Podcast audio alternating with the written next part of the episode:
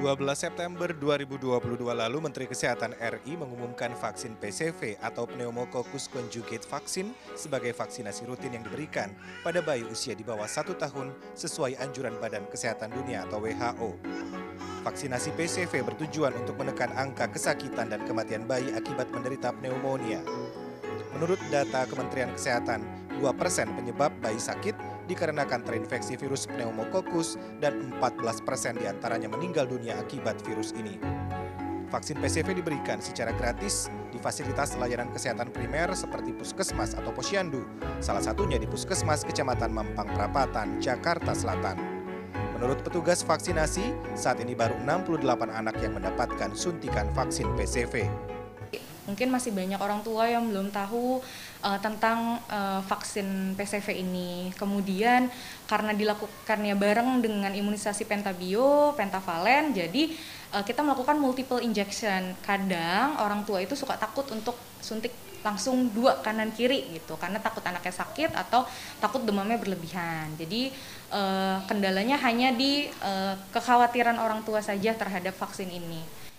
Menurut Nuke, yang perlu diketahui para orang tua sebelum buah hatinya mendapatkan imunisasi PCV, kondisi bayi harus dalam keadaan sehat, tidak sedang demam, batuk, pilek, atau diare.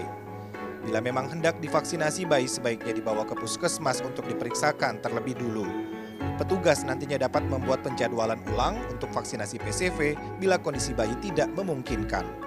Uh, kita persyaratannya adalah bayi sehat. Ya, bayi sehat. Nomor satu bayinya sehat kalau misalnya orang tua merasa bayinya ada demam, batuk, pilek, diare, sebenarnya nggak apa-apa dibawa dulu aja.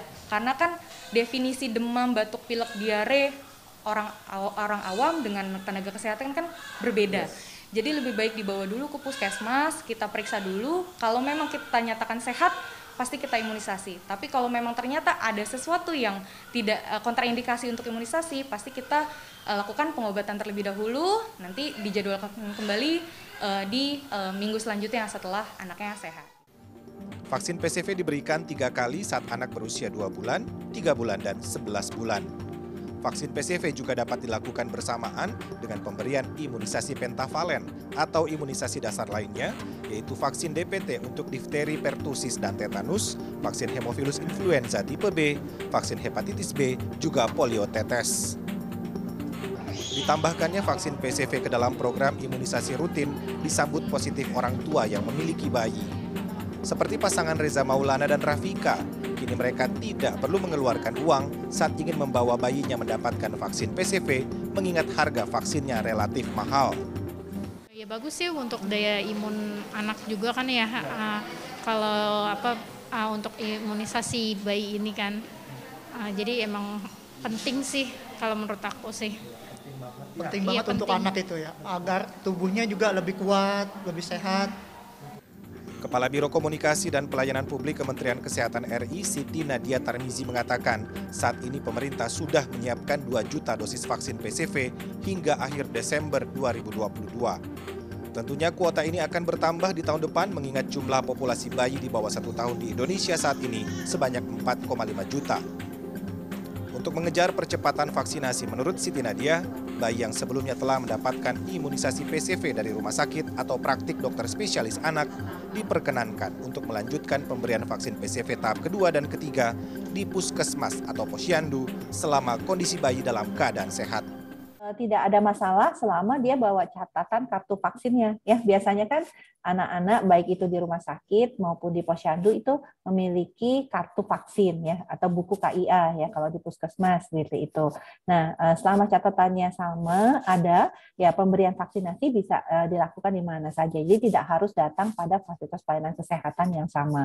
Karena prinsipnya vaksin PCV ini sama uh, yang diberikan di rumah sakit ataupun juga yang diberikan di puskesmas.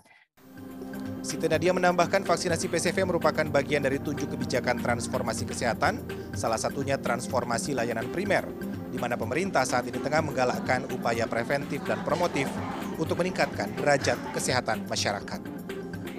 Sejak vaksin PCV diberikan pertama kali di tahun 2017 di Kabupaten Lombok Barat dan Lombok Timur, kemudian dikembangkan secara menyeluruh di seluruh wilayah Provinsi NTB di tahun 2018, Kemudian disusul pemberian vaksin PCV di Jawa Barat dan Jawa Timur di tahun 2019 dan 2020 didapatkan cukup pembuktian bahwa nilai efikasi vaksin PCV di atas 90 persen. Pemberian vaksin PCV bukan hanya dapat menekan angka kesakitan dan kematian akibat pneumonia, juga dapat mencegah stunting. Karena pneumonia bukan hanya dapat menyebabkan radang pada paru-paru, juga dapat mengganggu status gizi anak. Arman Helmi, Galuh Prestisa, Jakarta.